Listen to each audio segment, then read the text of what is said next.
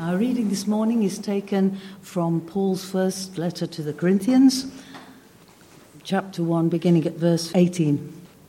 For the message of the cross is foolishness to those who are perishing, but to us who are being saved, it is the power of God. For it's written, I will destroy the wisdom of the wise, the intelligence of the intelligent I will frustrate. Where is the wise person? Where is the teacher of the law? Where is the philosopher of this age? Has not God made foolish the wisdom of the world?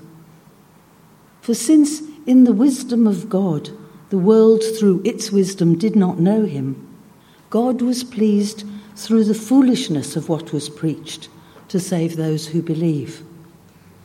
Jews demand signs, and Greeks look for wisdom. But we preach Christ crucified, a stumbling block to Jews and foolishness to Gentiles. But to those whom God has called, both Jews and Gentiles, Christ, the power of God and the wisdom of God. For the foolishness of God is wiser than human wisdom, and the weakness of God is stronger than human strength. Brothers and sisters, think of what you were when you were called. Not many of you were wise by human standards not many were influential, not many were of noble birth. But God chose the foolish things of the world to shame the wise. God chose the weak things of the world to shame the strong. God chose the lowly things of this world and the despised things and the things that are not to nullify the things that are, so that no one may boast before him. It's because of him that you are in Christ Jesus, who has become for us wisdom from God. That is, our righteousness, holiness, and redemption. Therefore, as it is written, let the one who boasts boast in the Lord. And so it was with me, brothers and sisters. When I came to you, I did not come with eloquence or human wisdom as I proclaimed to you the testimony about God. For I resolved to know nothing while I was with you except Jesus Christ and Him crucified. I came to you in weakness, with great fear and trembling. My message and my preaching were not with wise and persuasive words, but with a demonstration of the Spirit's power, so that your faith might not rest on human wisdom, but on God's power. This is the word of the Lord. Father, as we come this morning and hear these words, I pray that you would speak into our hearts by your Spirit and show us Jesus. Amen. This is the second installment of our series called Seeing the Son, looking at 1 Corinthians chapters 1 to 4. In 1 Corinthians 1 to 4, Paul reminds the Christians in Corinth and us what really matters, encouraging us to refocus ourselves on Jesus. Last week, we looked at how to wait eagerly for Jesus to be revealed by standing on the solid ground of God's call, being changed by God's grace, and learning to be united around Jesus as sisters and brothers in God's family. This week, we'll see that the world in the day of Corinth, first century Corinth, had quite similar distractions to our world today. And we'll see how Paul addresses that by bringing us back to the foundation of the Christian faith, Jesus Christ and Him crucified. We'll see the message of the cross is foolish, weak, and simple. So, first, the message of the cross is foolish. I spent some time trying to think of what is the most foolish thing I've done this year. And uh, the one I'm willing to share with you all. Uh, when I was, uh, I had to reach something off the top shelf in my old office. And uh, being quite lazy, I decided not to go through to the kitchen to get the little steps. So I used my desk chair, uh, which is a swivel chair. And as I stood up and as I reached down this incredibly heavy box, of course, the chair span round I went flying. I smashed into my digital piano, which was just there, and I almost smashed my head on the door handle. Mercifully, I was, I mean, I twisted my arm on my shoulder, but I wasn't actually hurt, um, although I did get in a lot of trouble with my wife and was told to stop being so lazy and uh, to use the kitchen step next time. It was a foolish thing to do, I'll admit it.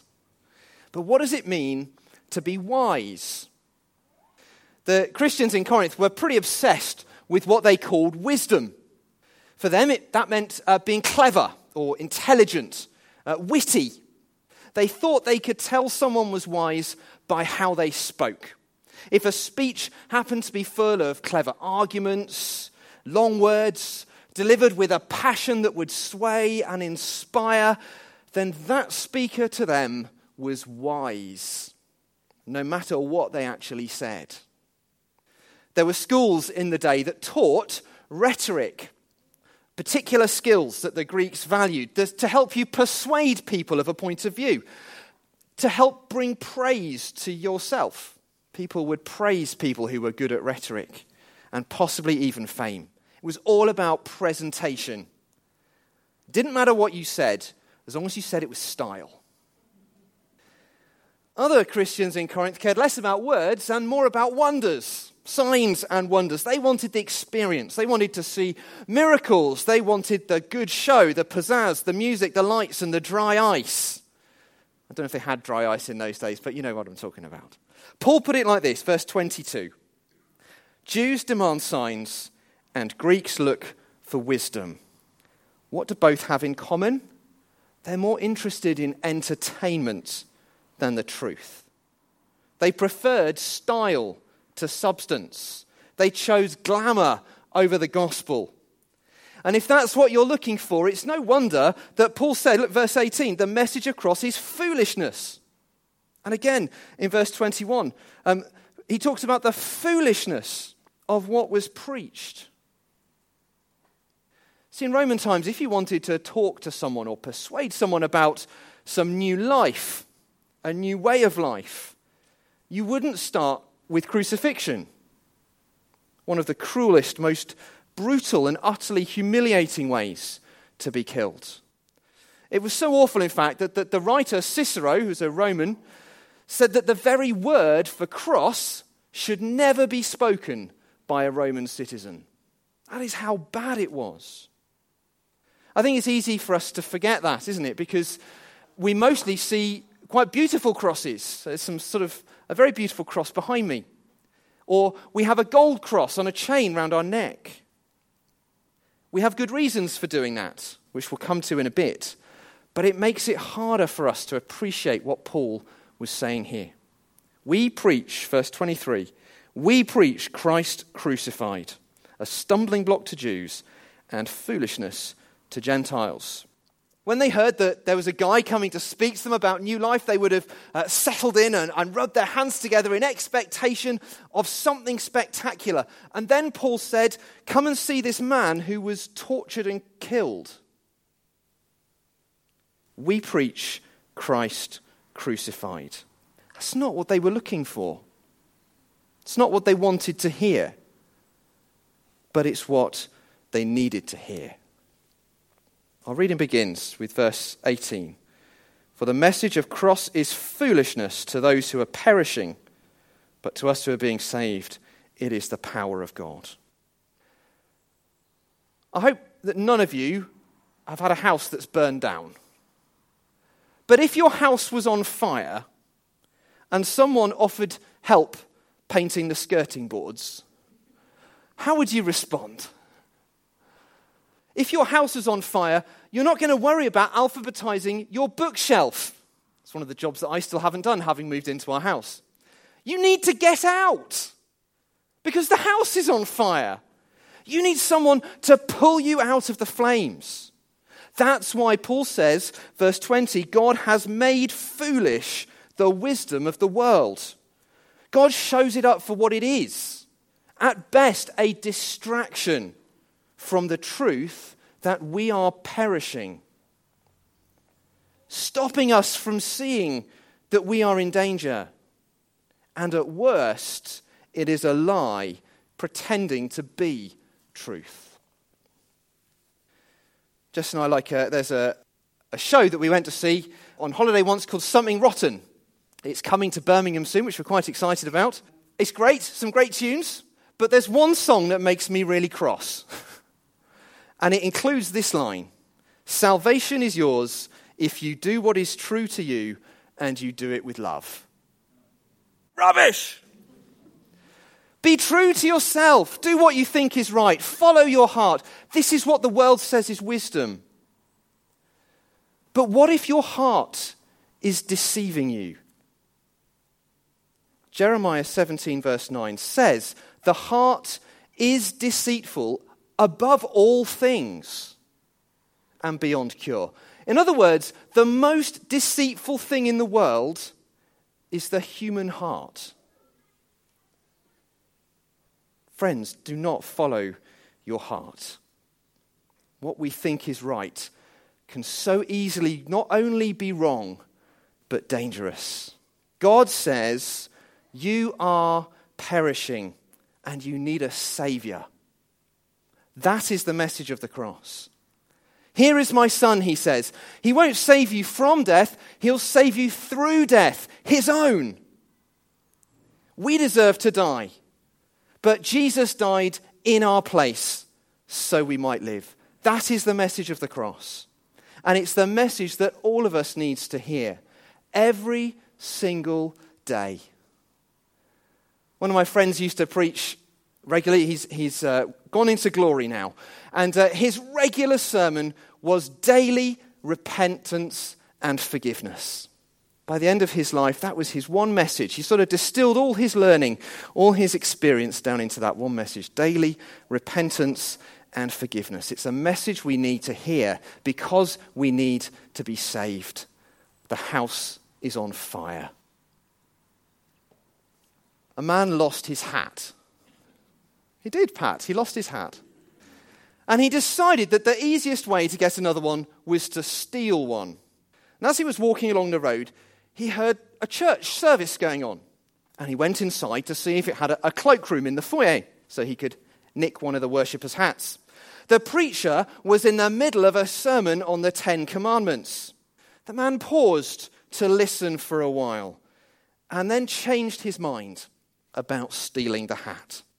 On his way out, he ran into the preacher. Preacher, he said, I came here with sin in my heart, but you saved me from crime. Oh, that's great. That's the sort of thing preachers love to hear, you know. That's good to hear, said the preacher. What sin were you about to commit? Ah, I came here to steal a hat, but your sermon made me change my mind. The preacher smiled. May I ask, he said, which part of the sermon helped you see the error of your ways?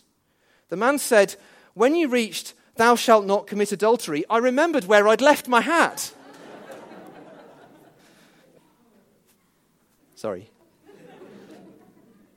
So, first, we've seen the message of the cross is foolish. Second, it is weak. Verse 25. For the foolishness of God is wiser than human wisdom, and the weakness of God is stronger than human strength. What do you make of Paul talking about God's weakness and God's foolishness? It's not something we often sing about, is it? We usually sing, God is my strength, my shield. God's weakness? One way of reading it goes something like this God is so wise that his foolishness is wiser than the wisest human wisdom. God is so powerful that his weakness is stronger than the strongest human strength. Now, don't get me wrong, God is, of course, supremely wise and almightily powerful. One of the most used names for God in the Bible is El Shaddai, God Almighty. But I wonder if Paul was doing something else here. After all, despite the taunts from the passers by, Jesus didn't take himself down from the cross, but submitted himself to it. He died on it, broken and weak. So instead of saying God's little finger is more powerful than the world's strongest man, what if Paul's saying that strength isn't what matters to God? Instead of saying God's most foolish moment is wiser than the world's wisest woman, what if Paul was saying that wisdom isn't what matters to God? Look at verse, verse 26. Brothers and sisters, he says, think of what you were when you were called. Not many of you were wise by human standards, not many were influential, not many were of noble birth. He carries on, verse 27 God chose the foolish, God chose the weak. Verse 28 God chose the lowly and the despised and those that are not. It's not the most flattering description of a church you've ever heard, is it? In fact, it's pretty rude what Paul is saying about the Corinthians here. And I'm not sure that, I don't know how the process worked when you wrote your parish profile to appoint your new vicar. I imagine it didn't start with that. Come and be our vicar. We are foolish, weak, lowly, and despised. Well, it didn't end up like that anyway. Paul was deliberately bursting their balloon of arrogance. But he was also teaching them about what matters. Not what we can do, but what he has done. Stop looking at yourselves, Paul says, and see the Son. Listen to the words he uses in these verses. Brothers and sisters, you were called. Verse 27 God chose the foolish. God chose the weak. Verse 28 God chose the lowly and the despised. Verse 30 It is because of him who has become for us wisdom from God. We don't have a lot to do in those verses, do we? No, is the answer. You, you, are allowed. No, we don't. Thank you, Bobby. We don't have a lot to do in those verses because Jesus is doing all of it. God's people are chosen, called. We receive things that Jesus has done for us. What matters then is not whether we are weak, strong, wise, foolish, intellectual, or unpopular, or influential. What matters is what Jesus has done. Friends, that isn't how the world chooses people. It isn't how we choose our leaders, our MPs, our chief executives. I did look at some of the stats. MPs are far more likely to have gone to a private school or been educated at Oxford or Cambridge, often both, than the average person in the street. There was one cabinet a couple of years ago where it was nearly 10 times more likely that a member of the cabinet had been to private school than the member of the population, and 50 times more likely that they'd been to Oxbridge. We don't choose our leaders like God chooses his people. That is good news, isn't it? I don't know how many of you went to Oxford or Cambridge or went to private school. God doesn't care. God says, I don't care if you are foolish, weak, or lowly, or even despised. And to prove it, my son will become all those things. It's no coincidence that Paul uses those four words. He's thinking about Jesus. He's thinking about Jesus, foolish, weak, lowly, and despised. See Jesus, Paul says. He is showing us the way. He came and died in shame to show that what matters is not winning, but weakness. What matters is not strength, but sacrifice. What matters is not greed, but giving. The cross undermines the world's values, the things the world prioritizes and uses to choose and reject. The cross of Christ even undermines crucifixion itself.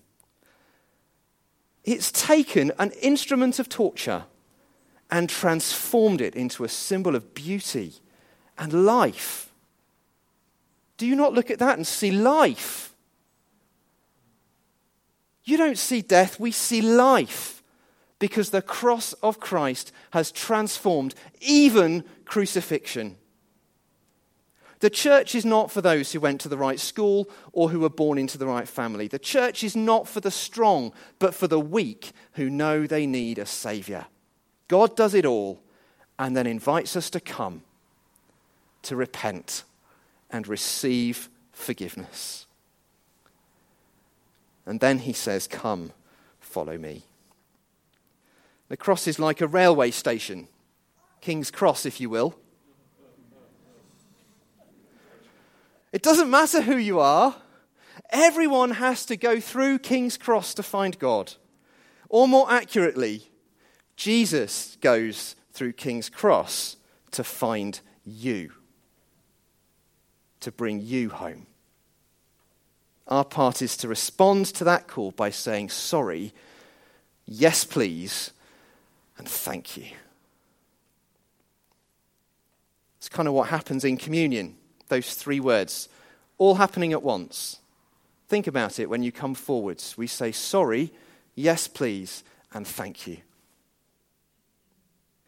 We've seen how the message of the cross is foolish. We've seen how it's weak, but it's also simple. I think sometimes Christians sort of act or feel as though you have to have a degree in theology to talk about your faith to someone, and so we don't. But it's simply not true. Paul was without doubt an effective preacher, but he wasn't a very good one by his own admission. Verse 1 of chapter 2 When I came to you, I did not come with eloquence or human wisdom as I proclaimed to you the testimony about God. Verse 3 I came to you in weakness, with great fear and trembling. My message and my preaching were not with wise or persuasive words. In fact, he was preaching one time, and this happened in Acts chapter 20, verse 9. Seated in a window was a young man named Eutychus, who sank into a deep sleep as Paul talked on and on. When he was sound asleep, he fell to the ground from the third story and was picked up dead. Acts 20, verse 9. All was well. In verse 10, Paul raises him from the dead. I can't promise to do the same if you die in one of my sermons. So please don't. This doesn't mean that people like me, preachers, people like you sharing your faith with your friends and your family, have an excuse to be boring. It's not an excuse for that. Paul's point is that our part is simply to talk to people about what God has done in Jesus. What he's done for you the difference that Jesus has made to you in your life.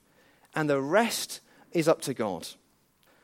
1 Corinthians chapter 2 verse 1 I proclaimed to you, Paul says, the testimony about God. He was talking to people about God. For I resolved, he says, to know nothing while I was with you except Jesus Christ and Him crucified. Friends, the message of the cross is simple Jesus died in our place so we can have life. The message of the cross is simple. Only in Jesus can we find a life that is stronger than death, because he's the only one who's gone there and back again. The message of the cross is simple, but sharing it isn't easy. It isn't a matter of finding the right words. It's a matter of faith and courage. It's a matter of trusting, as Paul says in verse 18, that the message of the cross is the power of God. Paul says in chapter 2, verse 4 My message and my preaching were not with wise and persuasive words, but with a demonstration of the Spirit's power, so that your faith might not rest on human wisdom, but on God's power. You see, every time Paul says something, he's pointing at Jesus. Even when he's talking about things that he did, he's still pointing to Jesus. As we'll see next week, what he means by the demonstration of the Spirit's power isn't about miracles of healing, so if you don't heal people, don't worry. It's about revelation. It's about the way that God, by his Spirit, opens up people's hearts and minds to see the Son. Our part is to share the message of the cross. The rest is up to God. Through the cross of Christ, God shows the world a new way of life, a way that is open to any to respond to that call. Although the world may call me a fool, sometimes it does, most of the time it doesn't even care. I don't ever want to stop responding to that call. And I don't ever want to stop inviting other people to respond to that call. For I don't know about you, but I'd rather be a fool for God and have life than be worldly wise and perish. Let's pray. Father, we thank you for Paul and his words. Help us today to see Jesus, to see what he has done for us, to say sorry, yes, please, and thank you. And Father, we ask you to give us the courage to have faith in your power to save. Help us share our faith with those we love. Amen.